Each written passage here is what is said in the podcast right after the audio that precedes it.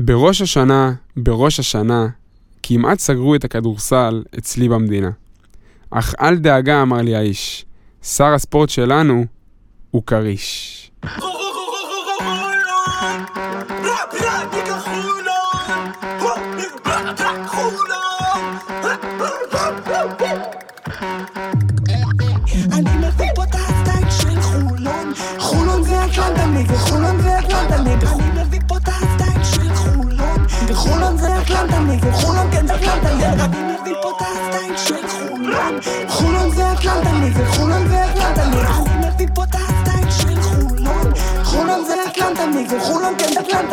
יום חמישי, 17 בספטמבר, שעת בוקר, אולפני המקלט בחולון, פודקאסט הכל סגול, חוזר לפרק 6, פרק בזק, שקרם לו עור וגידים ככה ביומיים האחרונים.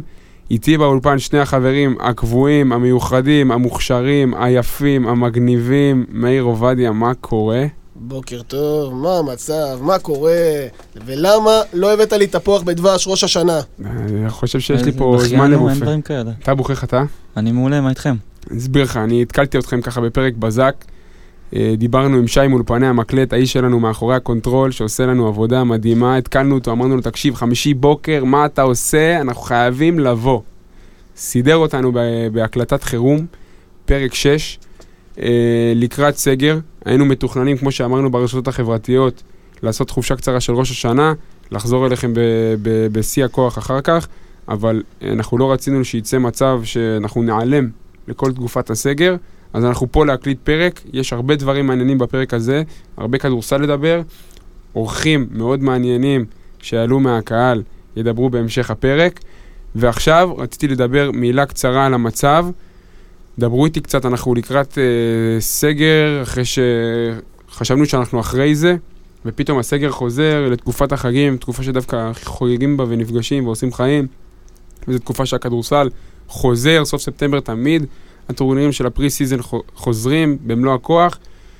דברו איתי רגע, דברו איתי רגע על זה, איך אתם מרגישים בקטע האישי, גם כדורסל, גם לא כדורסל, כאילו, שלכם.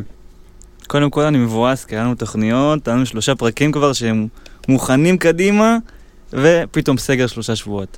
אז זה באופן אישי אני קצת מבואס, אבל אנחנו צריך לעשות, צריך לעשות, נתמודד עם אה, זה.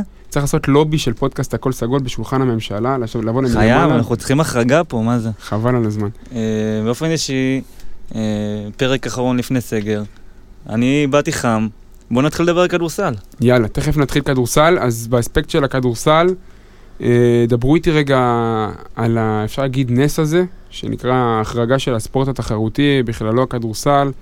איך יצא מצב שכאילו, אני כבר ראיתי תסריט שחור שעוד פעם עוצרים את הכדורסל, וכל הפרפרים בבטן האלה של ה preseason כזה הולכים ו- ו- ונעלמים להם, ואנחנו עוד פעם הולכים להפסקה ותאריך לא ידוע של חזרה. דברו איתי רגע על הקטע הזה שבסוף הכדורסל והכדורגל וכל ענפי הספורט התחרותי כן בסופו של דבר הצליחו להשתחל להם החוצה מההגבלות.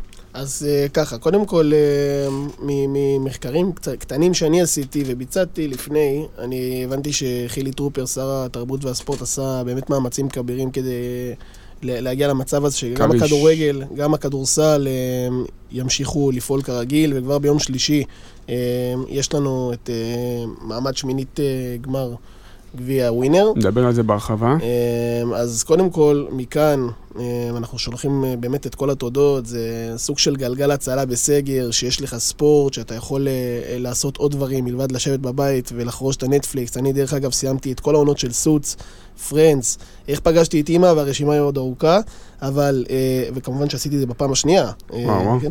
אז, אה, אז אנחנו, אז, אז באמת אתה הנקודה... באמת צריך קצת כדורסל לרענן את הזה שלך. אז כן, תראה, כדורסל זה, זה, זה מה שנקרא בראש מעייניי, אבל uh, לא לפני שנדבר על נושא חשוב. אנחנו ככה uh, באווירה כאן של uh, תפוח בדבש, uh, של ראש השנה, רוי אפילו הגיע עם מכופתרת, חבל על הזמן. אבל, אבל אני אשאל אותך שאלה אחרת. למה אני לא מרגיש שאני בראש השנה באולפן? אתה מביא אותי לכאן בפרק בזק, למה אני לא מקבל את ההרגשה הזאת? תשמע, הזמנתי ראש של דג, אמור להגיע לפה תכף בוולט. אם הוא יגיע עד סוף הפרק, הרווחת. אם הוא לא יגיע, תאכל אותו בבית ותרגיש ראש השנה בבית. דרך אגב, אני, זה סקופ כזה קטן, היה אמור להגיע איתנו היום לפרק, אורח מאוד מיוחד שדיברתי איתו השבוע. לצערי, הוא לא יכל להגיע בשנייה האחרונה, כמובן הכל קרה ברגע. אבל הוא הבטיח לי שאחרי הסגר הוא מגיע, ואני מבטיח לכם שזה הולך להיות פרק אחד המעניינים. אז כאילו, את ה- תשמור את הראש של דג לפרק הזה. אה, אל תבזז אותו עכשיו. אבל זה לא יתקלקל. אולי נביא לו לולב, אני יודע. מה שיהיה יותר קרוב. טוב, אז אנחנו נשים רגע את הדגש על הסגר, הספורט אה, התחרותי ובכללו הכדורסל אה, ימשיכו לפעול כרגיל. אנחנו רואים בכדורגל הדבקות בקבוצות, ואנחנו נקווה שזה גם ימנע, אה, ש- נקווה שזה לא יגיע לקטע של הכדורסל, כי אנחנו באמת רוצים פה גם שהמפעל האירופי שלנו יתחיל כהלכה, וגם המפעל- המשחקים בליגה במסגרות המקומיות, אבל יש שוני בין אה, סגל של קבוצת כדורגל לסגל של- סגל של קבוצת כדורסל. מבחינת כמות. מבחינת הכמות שחקנים. אז. הסיכון הוא קצת יותר קטן, אבל הוא קיים. מסכים לגמרי, מסכים לגמרי, אתה צודק. אה, ועוד איזה אספקט שאנחנו צריכים רגע לזרוק עליו מילה, כי הוא באמת משמעותי. סגר כללי אה, במדינה, זה בעצם אומר שאנחנו מתרחקים עוד צעד מחזרה של קהל המגרשים, נכון? כאילו, אנחנו הולכים עוד יותר אחורה באספקט הזה. אם חשבנו שאולי לפני איזה שבועיים, שלוש, היה דיבור על גביע ווינר, דיבור- להגיע משחק- לקהל המגרשים. היה דיבור על 3,000 צופים בגביע ווינר, פה שתי, שתי, מש- שתי מושבים מרחק, שלושה מושבים מרחק, שתי, שני, שתי שורות, שלושה, זה לא יודע מה, דיבורים בלאגנים. בסופו של דבר אתה נשאר עם סגר, וכאוהדי הפועל חולון, ש, שאחת מהעוצמות הכי משמעותיות של הקבוצה זה להגיע למגרש ולדחוף ולתמוך ולעשות אווירה של גיהנום בהיכל, זה לא יהיה לנו. ודווקא כשאנחנו רואים קבוצה שאנחנו תכף נדבר עליה, שיש לה מאפיינים מאוד מאוד שונים אה, ממה שהכרנו פה בשנים האחרונות, ודווקא מרעננים וחדשים ו- ו- ומאוד אה, מאתגרים מקצועית, אז אנחנו חושבים שאנחנו קצת אה, די, אה, אנחנו מאוד מבואסים שהסגר הזה הוא בעצם סוג של גושפנקה על זה שהקהל יחזור עוד הרבה הרבה זמן למגרשים. אה, חבר'ה, מילה שלכם על פרק 5, היה לנו פרק מאוד מעניין, טאבוך יצא קצת פרובוקטור עם הדירוגים, קיבלנו המון המון תגובות חיוביות בפייסבוק, המון ביקורות, המון אה, קטלו אותנו ופרגנו לנו, וזה מה שאנחנו אוהבים, לעורר דיון. טאבוך קצת הגזים עם גלבוע, לא מאיר?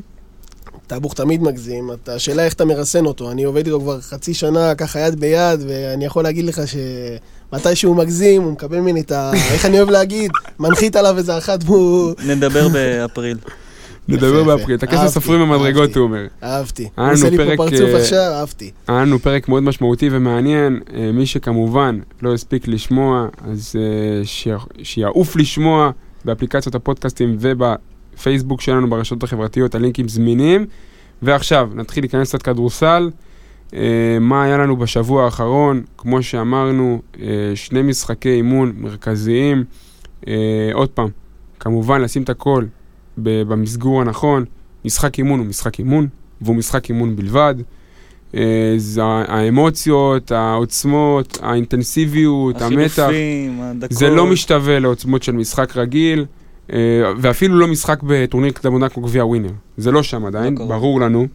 וזה, והמטרה המובהקת של המשחקים האלה זה לעשות ניסוי כלים ולהשתפשף, אבל עדיין אני כן חושב שזה אחלה אינדיקטור לבוא ולראות לאן אנחנו הולכים ומה מה קורה עם הסגל הזה, ולנסות לראות מאפיינים ראשונים שאנחנו, שאנחנו יכולים אה, לדלות מהמשחקים.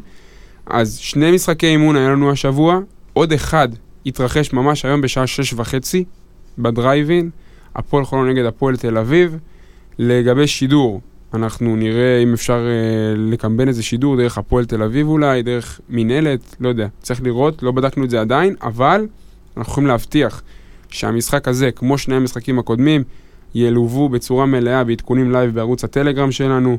ערוץ הטלגרם שלנו בתוך ימים ספורים הכפיל את מספר העוקבים שלו, אוקיי? אנחנו עושים שם פעילות נרחבת ומאוד מאוד מאוד מעניינת. אתם כמובן מוזמנים להצטרף, הכישורים ברשתות החברתיות. ועכשיו, בואו רגע ננסה להבין מה היה. שני משחקי אימון, גלבוע גליל שישי צהריים, שני ערב מכבי תל אביב. מילה אחת לפני שמתחילים אה, משחקי האימון, יוגב אוחיון, הרכז הראשון של הקבוצה, דובר עליו הרבה בפרקים הקודמים, לא שיחק בשני משחקי האימון, סיבה לא ברורה.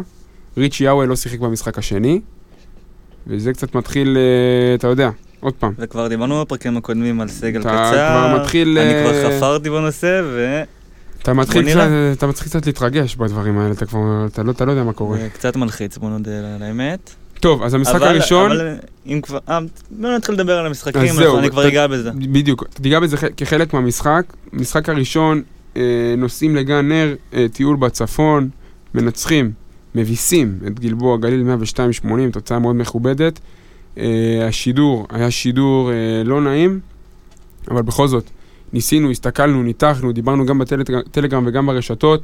רק אני אעבור שנייה אה, אה, על רשימת הקלעים הבולטים של חולון. אה, אייזאה מיילס הפציץ עם 20 נקודות, אחוזים מצוינים מכל הטווחים, 2 מ-2 ל-2, 4 מ-6 ל-3, 4 מ-4 מהקו. סי.ג'יי וריצ'י, 13 נקודות כל אחד. ווילי וורקמן, 11 נקודות. עודד ברנדווין, 10, וטרוס מגי עם 9 נקודות. אז וכמה אסיסטים? תכף נדבר על האסיסטים שלו, בכוונה לא כתבתי. עכשיו, כל אחד ייתן לי פה תובנות מרכזיות שלו מהמשחק. אה, לקח את הכל בפרופורציה, אבל בואו נדבר כדורסל, מה היה לנו שם. סתיו, תתחיל עם איזו תובנה משמעותית שהייתה לך מהמשחק שם. אנחנו נראה כאן משחק נגד גליל, נכון? כרגע אנחנו נדבר על הגליל, ואז נדבר על מכבי, ואז נדבר על אוקיי. הדברים שמקשרים ביניהם. אוקיי, אז קודם כל, מה רואים? זרקנו 26 שלשות ו-24 זריקות לשתיים. מגמה. אנחנו נראה את זה עוד הרבה השנה, שזורקים יותר שלשות משתיים. מה עוד? הזכרת קודם, שחקנו בלי יוגב אוחיון, ואיבדנו רק עשרה כדורים. מסרנו 24 אסיסטים. מעניין. מה זה אומר על אריס ומגי? אולי אם יותר מוביל לכדורים ממה שחשבנו. אה, מבחינת הקליעה לשלוש, קלענו ב-53 אחוזים, נקודה שמונה. מטורף. כל משחק שתקלע ככה, אתה תנצח. אין, ספק אפילו, איזה שם. מיילס יתפוצץ במשחק הזה, אתה לא תראה את זה כל משחק, אבל כשאתה תראה את זה, אנחנו ננצח. אה, בריבאונד כמובן הפסדנו, 38-27, גם את זה נראה עוד הרבה. טוב, אז, אה, אז סתיו דיבר פה על כמה נקודות משמעותיות, אתם רוצים לנתח את זה רגע בהרחבה, או שאתה רוצה להתחיל כבר להיכנס איתך? איתך? אה, אני פשוט אה, ראיתי נתונים טיפה יותר יבשים, שככה חיממו לי את הלב. עודד ברנדווין, אה, פלוס מינוס הכי גבוה בקבוצה, 24. 24. שני לו, זה תיירוס מגי, אה, 16, שלכאורה לא שיחק בעמדה הטבעית שלו. אז אני רוצה לעצור אותך כאן. יש כאן, בוא יש בוא כאן, נסביר אה, רגע רק מה. זה הפלוס מינוס. זה כשהשחקן על הפרקט, הקבוצה מובילה ב-24 נקודות. זה אומר כשהוא על הפרקט הוא משפיע לטובה. זה פחות או משמעותי. יותר, זה לא בהכרח, אבל זה המדד. פלוס מינוס 24 זה פלוס 24 זה פלוס uh, מאוד משמעותי. ו- וזה מחבר אותי רגע לנקודה, אני עוצר אותך מאיר, אה, טאבוך זרק על זה מילה, והאמת שגם אני כתבתי את זה ברשימה שלי. בואו רגע נדבר על סוגיית הרכז, צעקנו, בכינו, אה, התבכיינו, עשינו בלאגן, עשינו דרמה, אמרו אין רכז, כן רכז, עוד פעם יוגב, לא יוגב. פה עוד פעם אתה רואה, גם עצם העובדה שמגי רשם שמונה אסיסטים, שזה מה שפוסטר היה עושה בחודשיים, אוקיי? בהשוואה למרקוס מהעונה שעברה, וגם בעצם העובדה שברנדווין היה כל כך יעיל, ועם השפעה כל כך חיובית, ראינו את זה כמובן בפלוס מינוס, כמו שאמרת, בפרקט, אפשר להבין שהבעיה האקוטית הזאת של לבנות על יוגב כרכז יחיד, מקבלת פחות משקל השנה.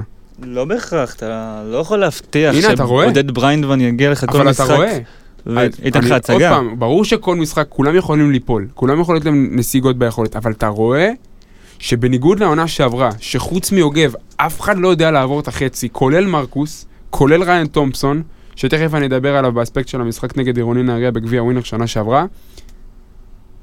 שנה שעברה זה היה ככה, העונה, יכול להיות שזה יהיה ככה, אבל הרבה הרבה הרבה פחות חמור. יש לך שלושה שחקנים נוספים עם יכולת הובלת כדור, שוטי, כאילו, שחקן שמוסר שמונה אסיסטים למשחק, בסדר, משחק אימון, מוסר שמונה אסיסטים למשחק. יש לו את זה, אתה, אתה, רואה שהוא יכול לה- להפעיל את החברים. זה לא סוליסט כמו מרקוס. אני מאוד אוהב צמד הגארדים ארס ומגי, אני חושב שזה שילוב מאוד טוב. אה, אנחנו נראה אותם בעתיד ואנחנו מאוד נאהב אותם לפי דעתי. אה, אז כרגע זה נראה אפילו שמגי יותר מוביל כדור מאריס. אריס יותר נכנס אני לא רואה את של השוסר. המשחקים עדיין בעין, קשה לי להגיד, אבל יכול להיות, יכול להיות. אז ברמה הזאתי, כאילו, ברמה, ברמה הזאתי, הוקל לי לראות בגלבוע, ולהבין גם דרך המשחק מול מכבי תל אביב, שהמשקל על יוגב אוחיון הוא פחות מהעונה שעברה, וזה משהו ש... שרציתי לנתח ולהסביר לפי הנתונים של טאבוך. וכשהוא יחבור לסגל, אז יהיה לך הרבה יותר אופציות לשחק לצורך העניין עם אה, מגי כסקורר, ועם אה, הריס כסקורר, ו... ועם יוגב כמוביל כדור. אה, למרות שהחמישייה הראשונה ששיחקה נגד גליל, שעלתה בחמישייה. אה, כן, זו הייתה חמישייה, תיירוס מגי, סי.ג'יי הריס, קריס ג'ונסון, ווילי וורקמן וריצ'רד האוול, אני לא בטוח שזו לא תהיה החמישייה הראשונה לאורך כל העונה. לא אז בטוח. אנחנו, אה, בפרק הקודם אמרתי ההפך, אמרתי, לא ההפך, אמרתי משהו אחר, אמרתי קונפיגורציה אחרת ש, שיוגב באחד, מגי בשתיים, ג'ונסון, מיילס וריצ'י. אז יכול להיות שזאת תהיה החמישייה לאירופה דרך אגב, אבל uh, החמישייה הזאת שאמרת עכשיו, עם מגי ואריס מאחורה, וווקמן בארבע, זה חמישייה שלדעתי אולי תסגור משחקים. יכול עם להיות. וורקמן יכול וג'ונסון. כסטופרים הגנתיים, אה, פלוס אה, שתי יוצרים ושוטרים בקו האחורי, זה חמישה שיכולים לסגור משחקים בצורה מאוד, מאוד, אה, בוא נגיד ככה, מאוד אינטנסיבית. באספקט הזה, רציתי לזרוק מילה גם על הריבאונד, טייבוך דיבר על ריבאונד, הפסדנו 19-3 לגלבוע גליל בריבאונד התקפה, כשגיל... והם שיחקו בלי פטריק יאנג. בדיוק, השלמת אותי, הם שיחקו בלי הגבוה שאמור להוביל אותם העונה, פטריק יאנג. אבל אתה יודע, צריך לקחת את הדברים בפרופורציה. אני, חשוב לי להגיד, כשאתה בא למשחק, כשאתה מגיע למשחק פיזית, ואתה רואה את הקבוצה שלך אה, נשחטת בריבאונד, אוקיי? זה חוויה מאוד לא נעימה כאוהד. אתה רואה שהם מרימים עליך ריבאונד, התקפה אחרי ריבאונד, התקפה אחרי ריבאונד, התקפה, זה מעצבן אותך. אני, אני זוכר מהיציע, שזה היה לפני המון המון זמן שהיינו ביציע, אבל אני זוכר ביציע, שאתה מתעצבן, אתה אומר, קח את הריבאונד, כאילו, אתה מתעצבן. אבל ברגע שאתה כאילו שם את הדברים בפרופורציה, אתה רואה שכאילו הפסדת זה בריבאונד. כאילו, מעבר לפרופורציה, שים לב לנקודות בהזדמנות שנייה. 6-6. מה זה אומר על ההגנה שלך? זה אומר, זה אומר, ש, זה אומר זה אומר. שהצליחו לסגור, כן. שאומנם לא הצליחו לאסוף את הריבאונדים, אבל... לא קיבלנו על זה נקודות, אז לא לא הפסדת פה יותר אז מדי. בסופו של דבר אתה, אתה, אתה דורס 20 הפרש בגלל זה ניצחת 20 בריבאונד. הפרש. ואני, ואנחנו כאן, אה, אני אדבר באופן אישי, אני קורא מכאן לכל האוהדים. לא להיבהל מריבאונד. אנחנו נראה במהלך העונה הזאתי הרבה הרבה הרבה סיטואציות כאלה של הפרשים עצומים בריבאונד. השאלה כמה אתה לטובת- מקבל מההזדמנות שנייה מהיריבה. זאת זה העניין של השאלה. הגנה. זה זה- זה עניין של של- ריבאונד והגנה. אם אתה תחטוף 20 נקודות מהזדמנות שנייה, אתה לא תנצח פה כמעט משחקים אם אתה לא כל- עובר 45% לשלוש. זהו, אז בר, ברמה הזאתי, אה, לא להיבהל מריבאונד, אה, במשח, במשחקים שאתה תהיה צמוד בריבאונד איכשהו, אוקיי? כמו המשחק השני שתכף נדבר עליו, אתה כמובן שאתה תהיה בעניינים. אבל המשחקים, במשחקים שאתה לא, לא תהיה, שת, שתהיה, שיהיה פער עצום בינך לבין הקבוצה היריבה באספקט הזה של הריבאונד, אתה צריך לפצות על זה טאבוך באחוזי כליאה. אה, כמו שבדיוק אמרת, אז במשחק מול אה, גלבוע גליל זה עבד, כי קלטת 54% מחוץ לקשת. אז אה, ברגע שאתה קולע כל כך הרבה מחוץ לקשת, אז האלמנט הזה של הריבאונד נשחק ברמת המשמעות שלו. אז דיברת על ריבאונד, ושים לב לצוות המסייע של ריצ'רד דאוויל אה, בעניין הריבאונד, כמו למשל ווילי וורקמן שסיים את המשחק מול גלבוע גליל עם ריבאונד אחד בלבד, כמו גם קריס ג'ונסון, ריבאונד אחד בלבד. אה, אם הם לא יביאו מעצמם את הריבאונדים יותר, זה יהיה מאוד מאוד קשה אפילו להתקרב ליריבה שלך בנושא הריבאונד. השאלה כמה זה קריטי, כמו שדיברנו, זה כזה קריטי לניצחון? בכדורסל של היום? ריבאונד, זה אחד הדברים הכי חשובים. איך תרוויח כדורים אחרי עצירה? אז איך אתה, מסביר את הניצחון, מול גלבוע גליל? אה, שזה לא היה אני סתם לא ראיתי הפסד. את המשחק. האחוזים אז מטורפים. בדיוק אמרתי לך, אני ראיתי את המשחק, זה היה אחוזי כליאה. אחוזי כליאה. אחוזים מטורפים לפעמים מפצים על אה, אבל על שוב, דברים. אל תשכחו, זה משחק אימון. כבר דיברנו על זה ב- בתחילת הפרק. האחוזים מטורפים משלוש לפעמים מפצים על הרבה מאוד אלמנטים במשחק, וכמו שאתה רואה פה, ניצחת 20 הפרש כשלא- שבקושי לקח את הריבאונד, אז זה, זה כן, זה, זה דבר מדהים. בוא, נ, בוא נעבור למשחק השני, שהיה ביום שני אה, בערב, אה, באולם אה, בהדר יוסף בתל אביב. אה, הפועל חולון אה, מפסידה 77-74 למכבי תל אביב. אה, היה לנו משחק מעניין ושונה, לא קיבלנו שידור חי, אבל כן קיבלנו עדכונים בלייב, קיבלנו נתונים אה, מאוד מלאים ומפורטים מהמשחק. אנחנו כמובן ניקח את הדברים בפרופורציה, גם כי לא ראינו וגם כי זה משחק אימון, אבל עדיין, היו דברים בבוקס, בבוקסקור שזעקו לך מתוך הבוקסקור, אה, דברים שאפשר, אה, שאפשר להבין מהם דברים מאוד משמעותיים על הקבוצה. מאיר, אתה רוצה להתחיל? אז אני אמשיך בדיוק את אה, מה שהתחלתי להגיד. אז דיברנו על הצוות המסייע של אה, האוול, שלא שיחק נגד מכבי, נגד גליל בעניין הריבאונד, ואז אתה, אתה הולך לסטטיסטיקה, ואתה רואה שוורקמן נגד מכבי עשרה ריבאונדים, וג'ונסון נגד מכבי שמונה ריבאונדים. אז זה אומר שאפשר לקחת ריבאונד, הם יכולים לעשות את זה, ונגד מכבי, שזו קבוצה טיפה יותר איכותית מגלבוע גליל, ואני אומר-. ואני אומר טיפה, ובטח שבתוך הצבע, עם זיזיץ' ואנטר, אתה מצליח לקחת ריבאונדים, אז זה עניין של רצון, זה לא עניין של יכולת. ובשורה הכללית של הריבאונד, הפועל חולון מפסידה רק 42-34, אה, ומנצחת בריבאונד התקפה, 10-9. טאבוך, מילה שלך? טוב, אז שוב נתונים אה, יבשים מהבוקסקור. עוד פעם, זרקנו 34 שלשות לעומת 32 זריקות לשתיים. עוד פעם זורקים יותר שלשות. איבדנו רק אח- 11 כדורים, אבל מסרנו רק 11 אסיסטים. מה קרה שם באסיסטים עיבודים? קיבלנו כנראה יותר, קבוצה יותר אינטנסיבית, אה, יותר הקשו על הגארדים שלנו, אולי יום לא טוב. אה, אי אפשר לדעת. גם מבחינת אחוזים לשלוש, 26 אחוזים לשלוש. זה משחק שונה, בגלל זה קלטת רק 74 נקודות. אה, איך אתה, בריבאונדים איך, כבר אתה, אמרת. איך אתה מסביר, איך אתה מסביר, דיברנו מקודם, כאילו אנחנו סוג של עכשיו הגענו למצב שאנחנו סותרים את עצמנו. אמנם לא ניצחנו, אבל דיברנו עכשיו רק לפני דקה על אה, כך שאם אתה מפסיד בריבאונד, אתה חייב לפרסם את זה באחוזי קליעה גבוהים כדי להישאר תחרותי ולנצח. הפסדת פה רק שלוש הפרש, אוקיי? במשחק שבו טיילר דורסי עמד על הקו לשתי זריקות עשר שניות לסיום, אם הוא לא מדייק שם באחת מהזריקות או בשתיהן, אתה עם התקפה 10 שניות לסיום כדור שלך, אתה יכול לנצח את המשחק באיזה ווינר שאט, אוקיי? קלעת רק 26% ל-3, ואתה עדיין במשחק. והפסדת בריבאונד. אה, ו- קודם כל זה משחק אימון. וגם מכבי תל אביב, דרך אגב, חשוב לציין, קלה באחוזים נוראיים, וגם... כן. אה, אני דווקא יוצא מזה מעודד מבחינה הגנתית. למרות שאתה יכול לשים לב, מי היו הקלעים המובילים במכבי? אנטה ז'יז'יץ', הסנטר, 20 נקודות, ואותו אלן טר, סנטר, 16 נקודות. יפה, אתה מרים לי להנחתה. אבל האוול לא שיחק. זה, מ- אתה מרים לי להנחתה. אה, רציתי לחזור רגע ולדבר על ה shot chart, על מה שדיברת באספקט הזה של אה, פילוח הזריקות. הפועל חולון 32 אה, מול 34. מכבי תל אביב זרקה 58 אה, אה, זריק... סליחה, רגע, רגע. כן, 58 זריקות לשתי נקודות מול 20... לא, לא. אה, סליחה, 36, 36, 20, סליחה. כן. 36 זריקות לשתי נקודות מול, מול 20. פער די, די משמעותי, אמ, וזה סוג של מדיניות שאנחנו נראה. אה, אצל חולון, אה, כמובן שאני הולך להתעלות באילנות גבוהים, אבל דיברנו על יוסטון רוקטס כסוג של מודל שאנחנו הולכים לעבוד אה, לפיו, לפי, פילוסופיית הכדורסל שלהם אה, באספקט של ה small ball. יוסטון רוקטס אה, בבועה, בהמשך של העונה בבועה, בממוצע 46 זריקות לשלוש מול 39 זריקות לשתיים. אז יוסטון אה, פינת אה, פארק פרס, מה שנקרא, זה אנחנו. אה, וסוג של מדיניות שאנחנו נראה ברמת הכדורסל, נבוא לסנטרים הבכירים של הקבוצות היריבות ונגיד להם, בואו למסיבה, תחגגו, תעשו חיים. ז'יז'י- ז'יז'יץ' סיים עם double double, 20 נקודות, 12 ריבאונד. אנטר גם היה משמעותי מאוד בנקודות. בואו תעשו חיים, ואנחנו נקלע מבחוץ. וכאילו, אתה רואה ששתי הקלעים הבולטים של מכבי הם שני סנטרים שחגגו בצבע גם בריבאונד, ויכלת לנצח את המשחק. וגם, וגם, כאילו, אמרו שלמכבי היו היעדרויות, גם כספי, גם ג'ון די, גם לך היה היעדרויות, כאילו, יוגב וריצ'י, והמשקל הסגולי של יוגב וריצ'י על, ה- על הסגל של חולון, הרבה יותר משמעותי מהמשקל של ג'ון, ג'ון די. שים לב, שים לב מה קורה שהאוול לא, לא משחק. קריס ג'ונסון, 32 דקות, ווילי וורקמן, 32 דקות. ואיזה משחק אימון. עוד פעם, אתה משחק עם שחקנים כאלה, כמות כזאת גדולה של דקות במשחק אימון, אז מה תראה בעונה הסדירה? יש סיכוי שב super super small ball נראה את אה, קריס ג'ונסון בחמש? אני מאמין שכן.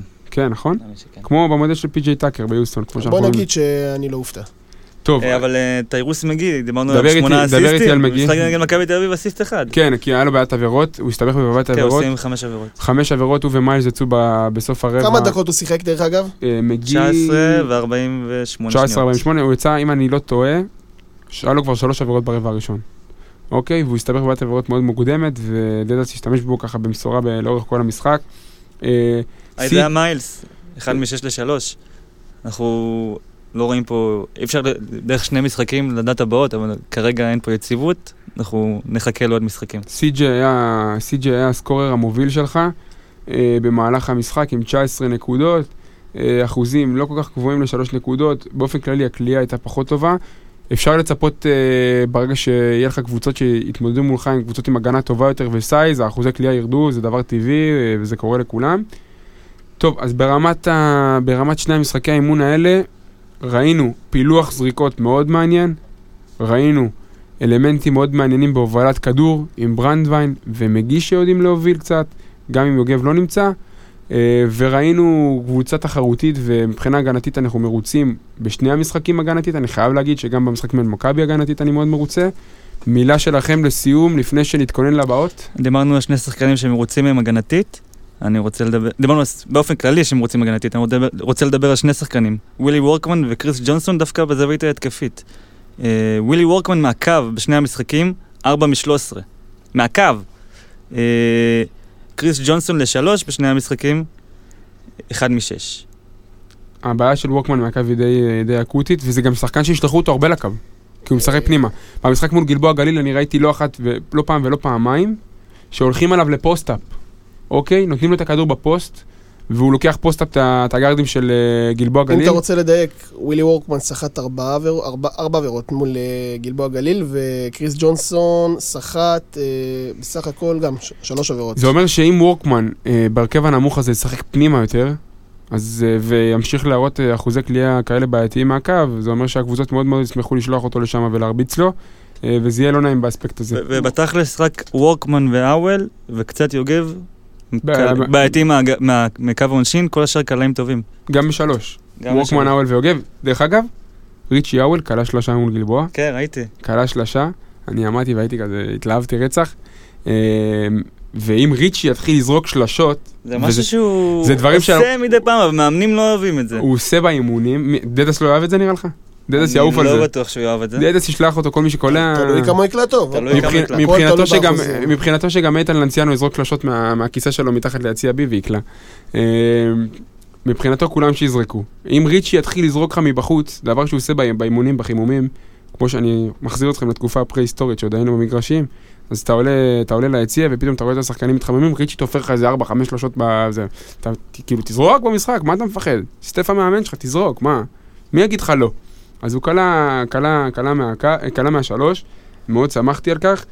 וזה דרך מה אגב, ש- גם איזאה מיילס יצא בחמש עבירות במשחק. נכון, אמרתי. לא רק... אה, שניהם ברבע האחרון היו כבר בחוץ. הנה אה, השופטים של מכבי? אה, אפשר להגיד.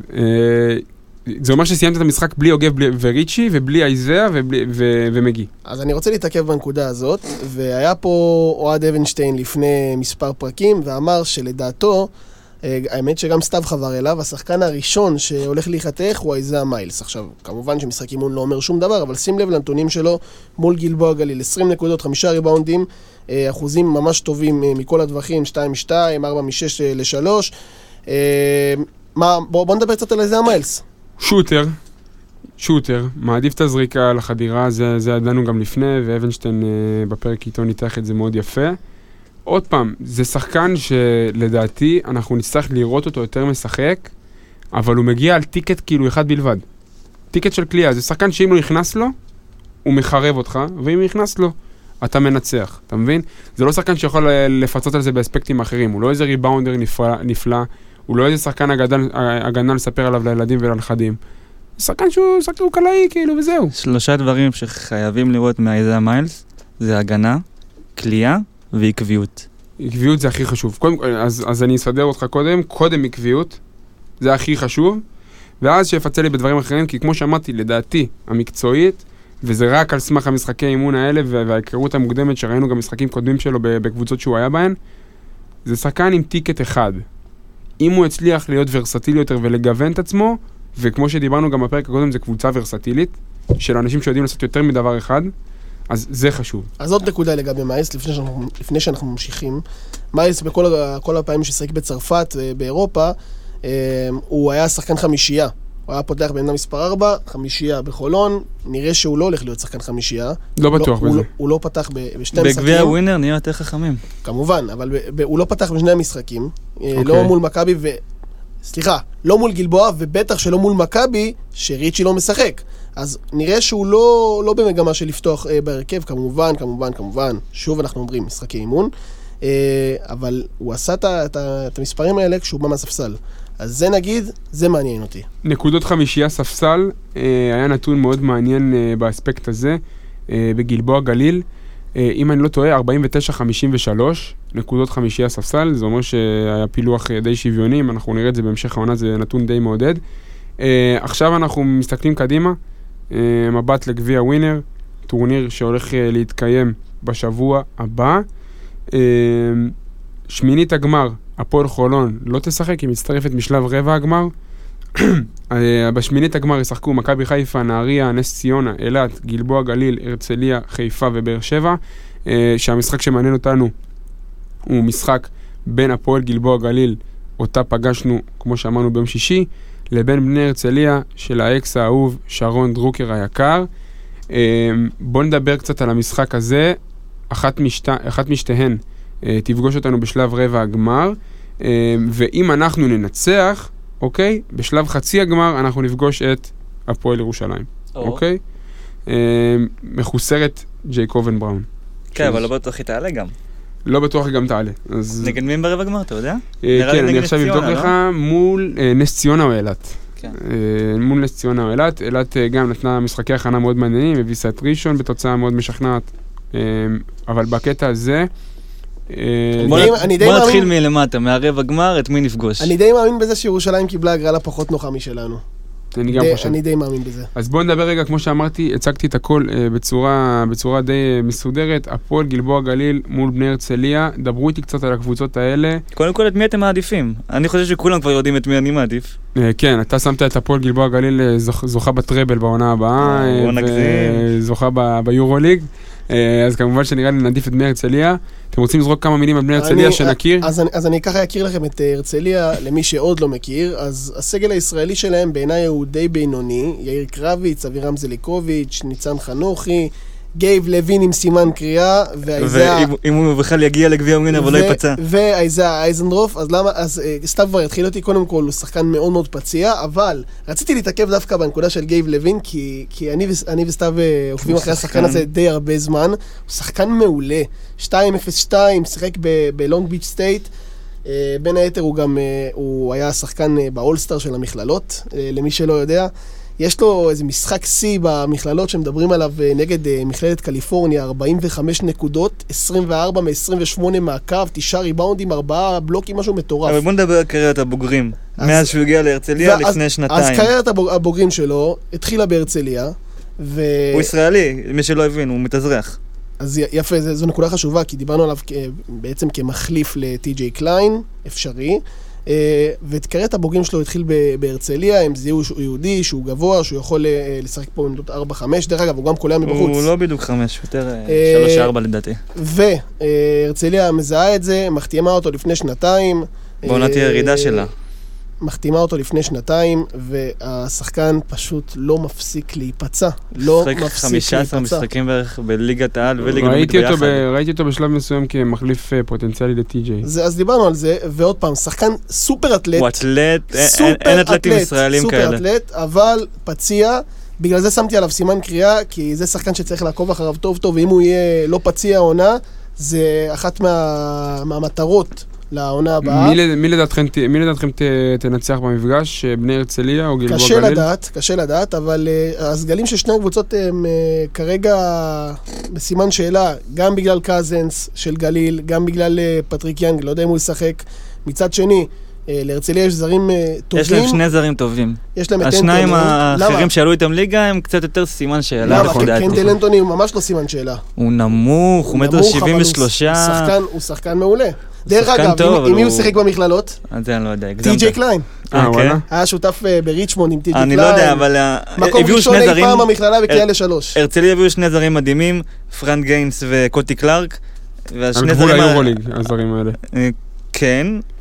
פרנק גיינס שיחק שנה שעברה בבולוניה, שנה לפני זה גם בליגה האיטלקית היה מלך הסלים אם אני לא טועה, שחקן מדהים, הוא שיחק- משחק בעמדות 1-2. קוטי קלארק אנחנו מכירים קוטי קלארק בבולדשנוס. היה ביורוליג גם, שנה שעברה ב-VTB. אז מבחינת ה matchup מול גלבוע גליל ראינו שלחולון יש matchup די טוב איתה, בלי פטריק יאנג.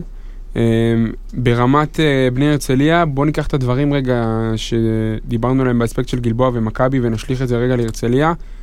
אם, אם בני הרצליה כנראה תפתח בעמדה חמש עם ג'קים דונלדסון, סנטר מאוד מבוגר, גמלוני קצת, אבל, שחק... אבל ריבאונדר מאוד טוב. מאוד טוב, הוא- בן 37. אבל עוד פעם, בוא אני לא- ניתן, לא הם בוא ניתן. בוא ניתן ל, לג'קים דונלדסון ולקוטי קלארק לקחת אותנו בריבאונד ו, ולעשות מה שהם רוצים בצבע, ואנחנו נקלע מבחוץ. ברמת הכלייה, אני מסתכל כרגע על הסגל של בני אבל להם. יש את- את אה, ניצן חנוכי לשלוש, אל תזלזל. אז בדיוק, אני, אני, אני, זה מה שאני אומר, ברמת הכלייה, אנחנו יותר בני טובים. הרצליה אין להם איך להתחרות איתנו. רגע, אז רגע. גם לישי קדיר שם. אני רוצה שנחזור לשאלה הזאת, אבל לפני זה אני אשאל אותך שאלה אחרת. הפועל חולון לא מצליחה בגביע ווינר בשנים האחרונות. לא מצליחה. אז לפני שאנחנו בכלל מדברים על כדורסל, גביע ווינר חשוב או לא חשוב? אני חושב שכן. זה מפעל שתמיד פותח את העונה, וזה מפעל משמעותי.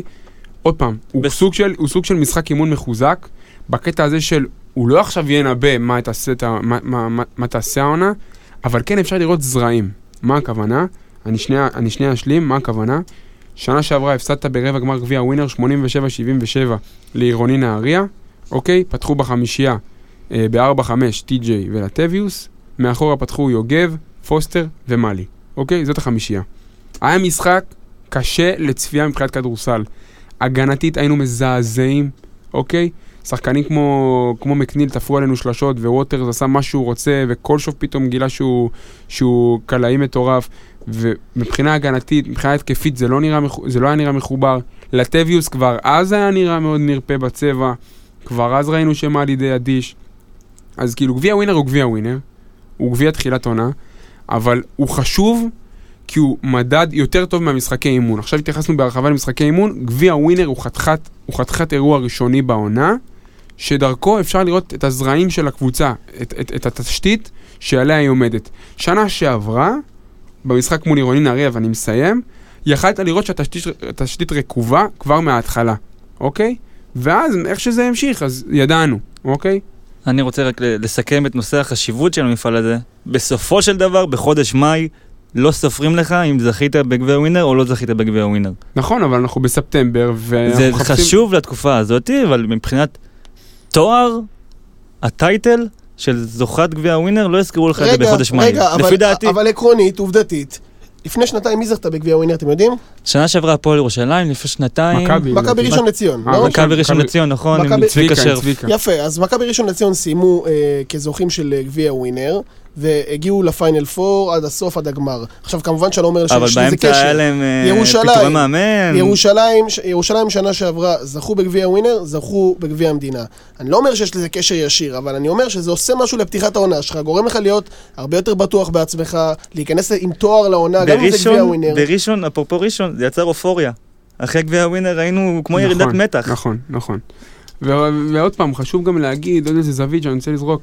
זה לא שארון התארים של הפועל חולון זה ארון מפוצץ שאין כבר ברור, מקום, תואר זה תואר. אז אפשר לוותר על איזה גביע ווינר. כל תואר הוא חשוב לביסוס המעמד שלך בכדורסל הישראלי. אה, איתן לנציאנו סיפר בפרק 4 על התפיסה של הפועל חולון שהיא צריכה להתחרות כל עונה על כל התארים, וזה תואר שהוא משמעותי וחשוב לתחילת העונה. טוב, אז עכשיו אנחנו לפינת אה, שאלות האוהדים, הפינה הקלאסית שלנו בפודקאסט הכל סגול. אנחנו פונים אליכם, הקהל הסגול, להפנות אלינו שאלות, להפגין את הידע שלכם ואת האכפתיות שלכם כלפי המועדון, לדבר על נושאים שבוערים לכם. והיום אנחנו הולכים צעד קדימה, וזה מנהג שאנחנו ננסה אה, לחבר אותו לפודקאסט שלנו באופן קבוע, אולי גם בהמשך. אנחנו נעלה את אחד מכם, אחד מהאוהדים, אחד מכם יעלה אה, לשאלה אה, בלייב, און אר, יצטרף לשידור דרך הטלפון, יעלה את הנושא שבוער לו, ואנחנו ככה ננהל דיון. ואיתנו היום אחד מהאוהדים המובילים בקבוצת הפייסבוק של הפועל חולון, אחד שלא מתבייש להגיד מה הוא חושב ומפרט את הדעות שלו בצורה מאוד מנומקת ומאוד מוסברת, אביחי יצחקי, אביחי, מה העניינים? הכל סבבה, מה איתכם? בפודקאסט המגניב ביותר שיש במדינה הזאת. מה- קודם כל, מה הכל המצב? סגול, לא הכל סבבה, בואו ניישר את הקו, ומכאן נמשיך. איזה כיף שאתה איתנו, כן, אביחי. איזה כיף. אה, ואנחנו פנינו אליך ככה אתמול כדי שתגיע ותעלה, ותעלה את הנושא שבוער לך, אה, ו- וזאת ההזדמנות שלך כאן אה, לדבר. אבל קודם כל, לפני שניגש ככה לנושא, קודם כל תציג את עצמך ככה למי שלא מכיר, קצת עליך, מאיפה אתה- יושב ביציע, כמה שנים אתה אוהד, החיבור שלך לקבוצה, ספר לנו קצת. הלאה, אז אני אביחי יצחקי, אני בן 27, אני חולוני מאז שאני זוכר את עצמי. הייתי אז לא מזמן קצין בחיל הים, השתחררתי, כרגע אני עם הקורונה מחפש עבודה. כמו כולנו. אה, לצערי הרב, אה, אני, אני, בוא נגיד, בוא נגיד, אני הייתי סוג של... אה, בתור הזמן שלי בתור אוהד של חולון, בוא נגיד הייתי איזה... בימי הנעורים שלי, מה שנקרא, הייתי די פחות, פחות מעורב, פחות נכנס לעניינים. אוקיי. יותר נכנסתי לזה בתוך, ה, בוא נגיד, בשירות הצבאי שלי. דוד שלי אמר לי לעשות מנוי באולם החדש, ולמרבה המזל, המשחק הראשון שראיתי כמנוי היה 99-76 של אה, חולון מול ירושלים. אחלה ומשם משחק. עוד כבר נכנסתי עמוק לתוך החומר. ועד היום אני יושב, אה, עד היום מה שנקרא, אני נכנסתי עמוק לתוך ה... לתוך ה... אה, לתוך העדה של חולון. אני יושב ביציע עם אבא שלי. זה חיידק מדביק, מה שנקרא. המדולמים, מנסה להעיר אותם. אנחנו בתקופה של וירוסים, אז זה מדביק מהר, אתה אומר. מה? אנחנו בתקופה של וירוסים, אני אומר, ואתה אומר שהחיידק של חולון זה מדביק. לא, כן, זה- חיידק שלא יהיה לו תרופה כנראה גם בעוד אה, עשור, בעוד שני עשורים. טוב, אז uh, קודם כל נעים להכיר, ועכשיו זאת ההזדמנות שלך לבוא ולהציף את הנושא שמשמעותי בשבילך, ואנחנו נקיים עליו דיון, אז דבר, מה על ליבך, חבר? אז ככה, אה, באמת, אני ישבתי וצפיתי גם במשחק האימון הזה, שצילמו אותו דרך הטוסטר אה, בגלבוע.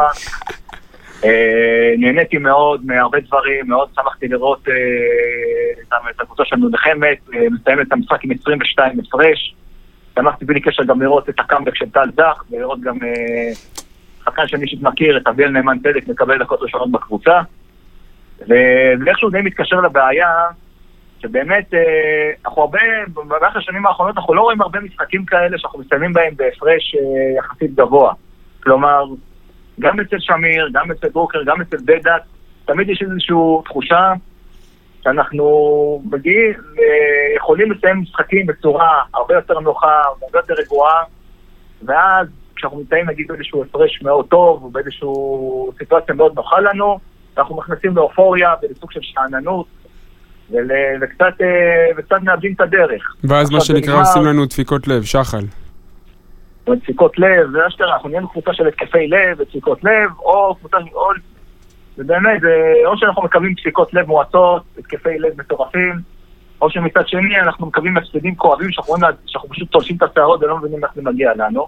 אוקיי. כי באמת, אתה רואה נגיד בשנה שעברה באירופה, מה שהיה משותף לכל ההפסדים שלנו בבית, זה שכל המשחקים האלה, היינו ממש בהזדמנות יקרה מפז לקחת אותם כמו שצריך, כל ההפסדים שלנו בבית באירופה. ססרי, לא טלקום. זה היה הפסדים כואב. ססרי, ההפסד אה, מול טלקום אנקרה, זה הפסדים קשים. כן, ממש, אה, טלקום אנקרה דו ספרתי פחות או יותר ברבע השלישי, רבע רביעי אתה נהיה, נראינו על הפנים בהגנה ופשוט הפסדנו את זה. אה, ספסרי, הובלנו ב-18 הפרש, פנימי בפוסטר נותנים שלשות ברמה מטורפת, ואז פתאום אה, עולים למחצית השנייה כמו הקליפרס מול בנבר, ומפסידים את זה חבל על הזמן. אה, אוסטן, משחק מגעיל לצפייה, היה קשה מאוד לצפייה. איכשהו הצלחנו להגיע לאיזה שבע הפרש לקראת הסוף, ופתאום, ופתאום עושים שטויות. אז מה, אה, אז מה בעיקרון. הנקודה שלך? מה אתה רוצה להעביר? ובאמת, השאלה היא באמת גם, לאור השינויים שעברו בסגל, כל מה ש... כל מה שעבר עלינו הקיץ, גם הדברים הטובים והדברים הטובים פחות, הניסיון של השחקנים מצד אחד, ואולי כל מה שמסביב, האם אולי אה, משהו בגזרה הזאת הולך להשתנות? האם אה, באמת אה, נראה קבוצה ש- קבוצה שקצת יותר אה, מחויבת ויותר, אה, פחות נופלת בדברים הקטנים הללו? אז קודם כל, אביחי, קודם כל נקודה, נקודה מצוינת, מאוד מעניינת לדיון, ונקודה שכולנו פה כואבים אותה באופן אישי. אה, אז אתה שואל בעצם על ההבדל ברמה המנטלית וברמת הסגל שמתגבש לקראת העונה שתבוא אלינו לטובה. האם אנחנו צפויים לראות כאוהדים שינויים בקטע הזה אה, של הקיפאון בדקות האחרונות והפועל שחל חולון? מאיר, יש לך תשובה לעניין? אז ככה, קשה לדעת uh, מה, מה יהיה מבחינת העתיד, כי אנחנו עוד לא מכירים את השחקנים, ראינו אותם, כמו שהוא אמר, בשידור טוסטר בגלבוע גליל, ונגד מכבי, אה, לצערנו, לא יכולנו לראות אותם. Uh, וגם זה, זה לא אינדיקציה uh, מספיק טובה כדי uh, לדעת. מה שכן אני יכול להגיד, זה שהאינדיקציה היחידה שיש לנו, זה שכל השחקנים שהגיעו, שים לב אביחי, כולם הגיעו עם ניסיון אירופי. בדיוק. כולם הגיעו מקבוצות אה. ששיחקו ועשו דבר או שניים, נגיד אה, טיירוס מגי לקח אליפות באיטליה. זה דברים שהם אה, לא מובנים אה, מאליו. לזה אתה מצרף את יוגב אוחיון, אה, גיא פניני, אה, ווילי וורקמן שהיה פה ועשה עשה כמה דברים גם אה- בכדורסל. הישראלי. אה, כן, ואני אני באמת מאמין שיש איזשהו שינוי לחיוב בנושא הזה אה, השנה בקבוצה. זה, זה ככה, אה, אני די מאמין בזה. אז אני גם רוצה להוסיף את שני הסנט שלי ב- ב- באספקט הזה.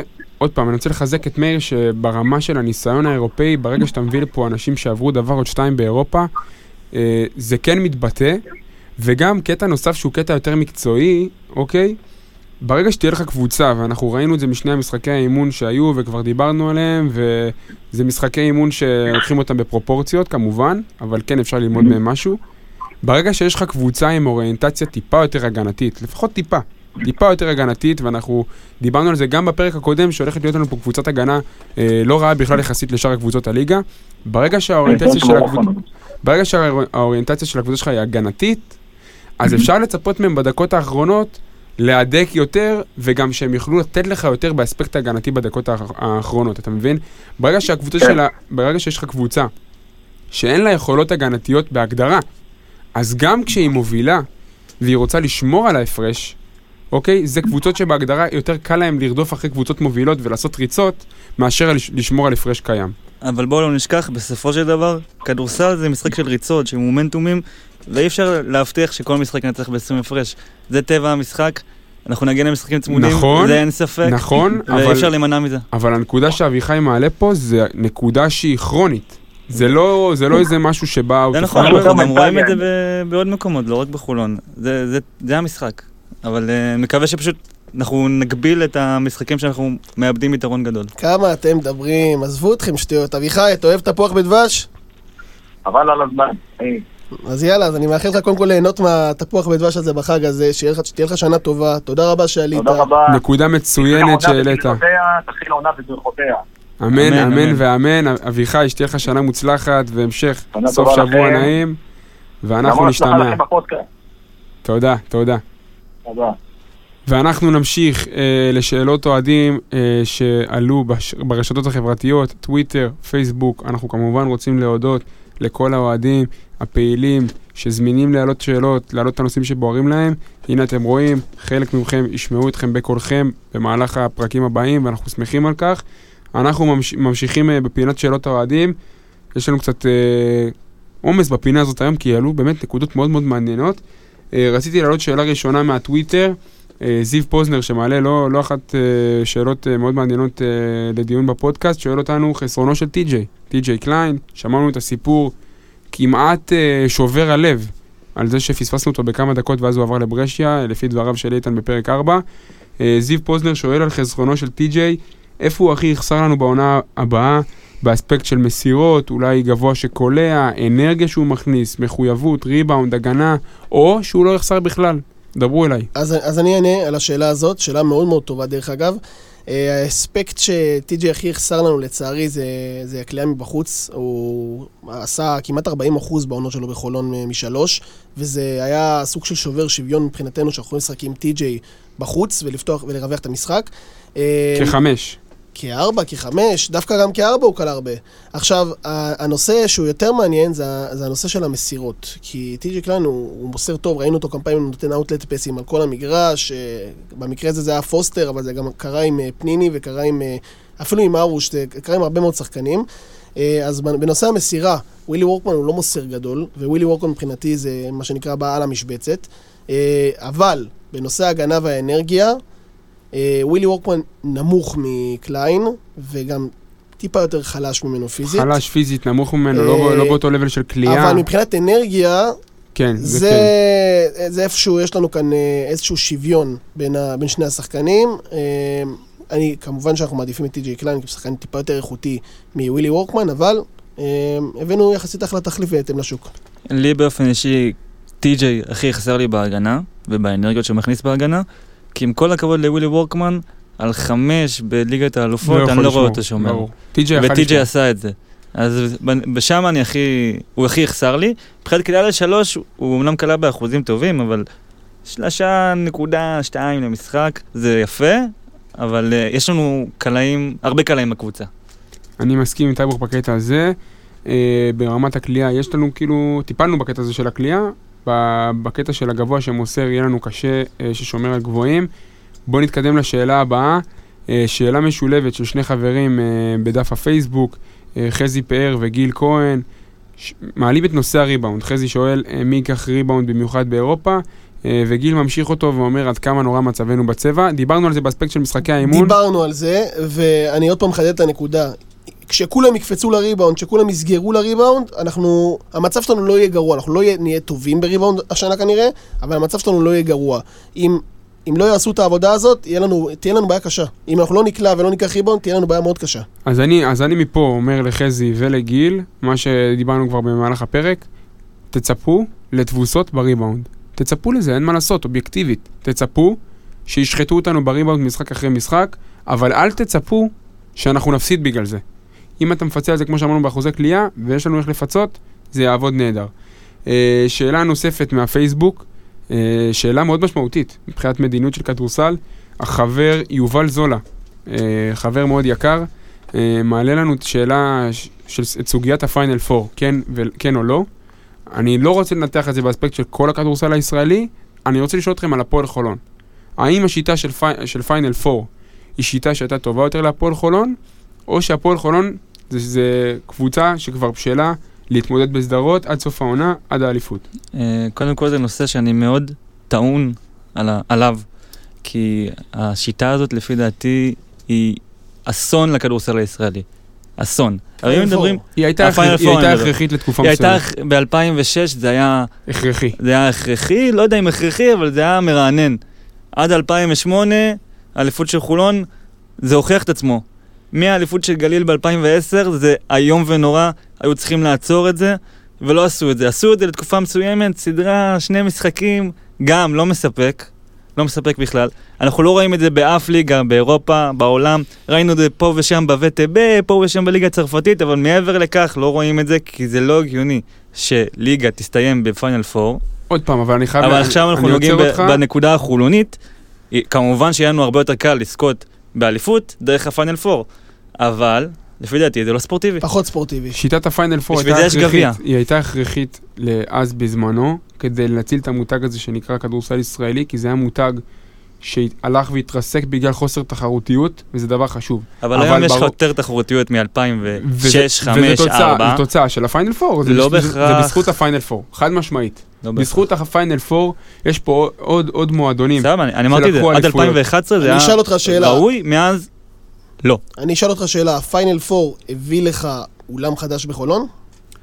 כן, בגלל כן. הזכייה באליפות, אתה כן, אומר? כן, כן. אני כן. חושב שלא, אני חושב שהאולם הזה היה נבנה גם אם לא היית סבבה, אני, לא- סבבה, הרבה הרבה דברים, אבל המון פרנצ'ייזים בישראל הלכו צעד קדימה בגלל שהם נגעו, עם נגעו רגע אני בתקרה. מסכים, זה- סבבה, אני חלק מסכים. זה היה מבורך עד אבל- 2011. אבל. הכדורסל, קודם כל זה, זה, נתן, זה נתן איזושהי מקפצה. ורגע, שלא. ישתמע, שלא ישתמע שאני תומך בשיטת הפיינל 4, כרגע במצב הנוכחי, הטענה שלי היא ש- שהשיטה מיצתה את עצמה, ואנחנו בשלים לעבור לסדרות, למרות, ואנחנו עוברים לסדרות של שלושה משחקים, לא חמישה משחקים. למרות חמישה ש- משחקים רק ברבע גמר. נכון, חמישה משחקים יש לך רק בשלבים ה... אני אוהב את זה, אני אוהב את זה, הייתי רוצה גם יותר יותר משלושה משחקים, אבל זה עדיף תראה, מפיינל פור. סדרות, סדרות זה כיף, בטח ש- שאתה, שיש לך בית- בית, ביתיות זה שיש לך כיף. קבוצת בית, כמו, כמו נגיד הפועל חולון, שזו קבוצה שהקהל שלה שווה כמה נקודות במשחק.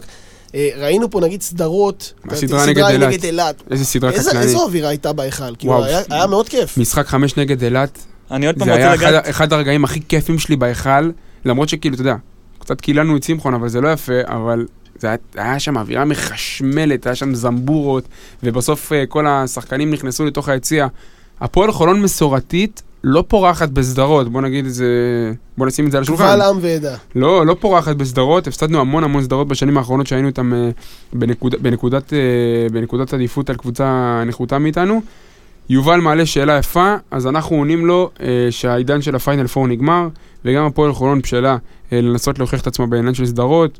אה, אני לא חושב שגם מכבי תל אביב וירושלים ילקקו דבש כשהם יגיעו לחמישה משחקים ברור. עם אה, שני משחקים אצלנו בהיכל. ואל תשכחו, יש לך עדיין את הגביע. גביע זה פיינל פור. נכון, שיטת הפיינל 4 נשארה בגביע. אה, שאלה נוספת, אה, קובי לוי, שאלה ש... מעלה שאלה שדיברנו עליה באחד הפרקים הקודמים, סוגיית ה game changer, שובר שוויון. תנו לי את השחקן שלדעתכם עליו יקום ויפול הסגל, השחקן הכי משמעותי לדעתכם בקבוצה. אז מה שיפה בחולון השנה, זה שדווקא אין את השחקן הזה. אין שחקן שרק אם הוא יבוא אתה תהיה טוב. אני אתה, אוהב את זה. אתה, אתה שם לב שבכל משחק יש לך פתאום קלעי אחר, אחר שהוא בולט. כמובן, עוד פעם אני אומר, מאמר מוסגר, משחקי אימון. אבל תמיד יהיה לך שחקן אחר שהוא יבוא, תמיד יהיה לך שחקן אחר שיכול אה, להתפוצץ מבחינת נקודות, וזה מה שיפה. זה מה שיפה. שיש לך סוג של חלוקה כזאת, והחלוקה הזאת היא בריאה לקבוצה. זה מה שיפה בחולון השנה. כבר אמרתי את זה בעבר, לפי דעתי טיירוס מגי הוא הכי חשוב, ביחד עם סי.ג'י אריס, שניהם ביחד, ואם אחד מהם לא ישחק, הנטל ייפול על השאר, וזה יהיה קצת בעייתי. טוב, אה, עוד שאלה אחרונה אה, שהגיעה לנו מהטוויטר. שאלה, בוא נגיד ככה, אוהדי ירושלים מזדחלים להם לפודקאסט הכל סגול, שעושים ריגול תעשייתי ומקשיבים אה, למה שיש לנו להגיד. אחלה רחמני, אני אוהב אותו. גיא רחמני האגדי שואל אותנו ב- בטוויטר, גמר פלייאוף בין הפועל ירושלים למכבי תל אביב, בעד מי אתם? אני אתחיל, נוסע לטרמינל, ש... נוסע לטרמינל 3, בורח מהארץ, לא חוזר. סבבה? אני אשאל שאלה אחרת. מי אמר שהפועל ירושלים תעלה וראשון לא תעיף אותה? זהו, ראשון תעיף אותם קודם, אז הוא חי בסרט שהפועל כן, ירושלים אה? נכנס לגמר. אבל אני אני אגיד את דעתי. אני בעד השופטים. אני, אני, אם אה, זה ירושלים מכבי, אני, אני בעד מכבי. או-אה, או-אה. דרך אגב, זה מאוד, זה מאפיין של הקהל של, הקהל של חולון. אה, בוא נגיד ככה, השנאה לירושלים בקהל של חולון גדולה יותר מהשנאה אני לא למכבי? שונא את ירושלים, פשוט אם יש קבוצה בארץ שאני מעריך, מעבר לעניין של אוהד, אני מעריך את מכבי תל אביב. אני- מנהלים הכי טוב אני לדעתי. רוצה לגעת במה שרועי אמר, אני גדלתי בתור ילד לראות את מכבי תל אביב ביורוליג. אז כנראה בגלל זה יש לי יותר רגש, שאני לא אומר עכשיו אני אוהד מכבי, אבל יותר למכבי אביב תל אביב מאשר הפועל ירושלים. טוב, אז אה, זו נבלה וזו טרפה, כן. ונסכם את זה בצורה הכי מדויקת שיש. אה, ורחמני ממשיך להתקיל אותנו. אה, ועכשיו, חבר'ה, איך היה לכם? סיימנו את שאלות האוהדים, אני ושאלות מתגעגע. המרגלים. אה, תדברו איתי קצת על השנה החדשה שבפתח, איפה אתם עושים את החג? תשמע, היה כיף. קודם כל, נתחיל מזה שהיה כיף. אני חושב שיש מילה שלא אמרתי הרבה בפרק הזה, אז אני רוצה להגיד אותה עכשיו, בלי שום קשר לשום דבר. תפוח בדבש. לא אמרתי את זה הרבה, ואני רוצה להגיד את זה. אז כאילו, אל תעשו לי פרצופים או משהו. נרד לערכן, אני אקנה לך תפוח, נרגיע אותך. אה, להרגיע אז אותו. כן, היה פרק כיף. קודם כל, הייתה גם תקופה כיפית של הרבה פרקים טובים. אני, כמו שאמרתי בפרקים הקודמים, הופתעתי מכמות ההיענות של הקהל, מהתגובות. באמת, שולחים לנו הודעות גם באישי וזה, אני כל כך מבסוט, ורק שימשיך ככה. אני בטוח שנחזור חזקים, וכמו שאמרתי, כשנחזור מהסגר, אני דואג להביא בחור אה, מאוד מעניין. אה, עוד פעם, אנחנו לא עוצרים. ביום שמשרד הבריאות מוציא הודעה, אנחנו בטלפון לשי, מאולפני המקלט, אנחנו קובעים, כבר יש לנו תוכניות לעתיד, אל תדאגו. שי כבר הוכיח שאנחנו יכולים להתקיל אותו והוא יכול להיות אה, מוכן אה, לכל קריאה. אז חבר'ה, שיהיה לכם חג שמח, שנה טובה ומוצלחת. וסגולה, ותתחדש עלינו שנה טובה ומתוקה ומלאה בהצלחות ובכדורסל מעניין, ו- ו- ושנחזור למגרשים ושיהיה לנו כיף. אז אה, מכאן, אנחנו שולחים את הברכות, מאחלים סוף שבוע נעים, ואנחנו נתראה כבר בשנה הבאה. חולון זה הסטייל, חולון זה דיבור, חולון זה אחושרמוטה וואלה אני מכור. חולון זה הסטייל, חולון זה דיבור, חולון זה אחושרמוטה וואלה אני מכור. אני מביא פה את הסטייל של חולון.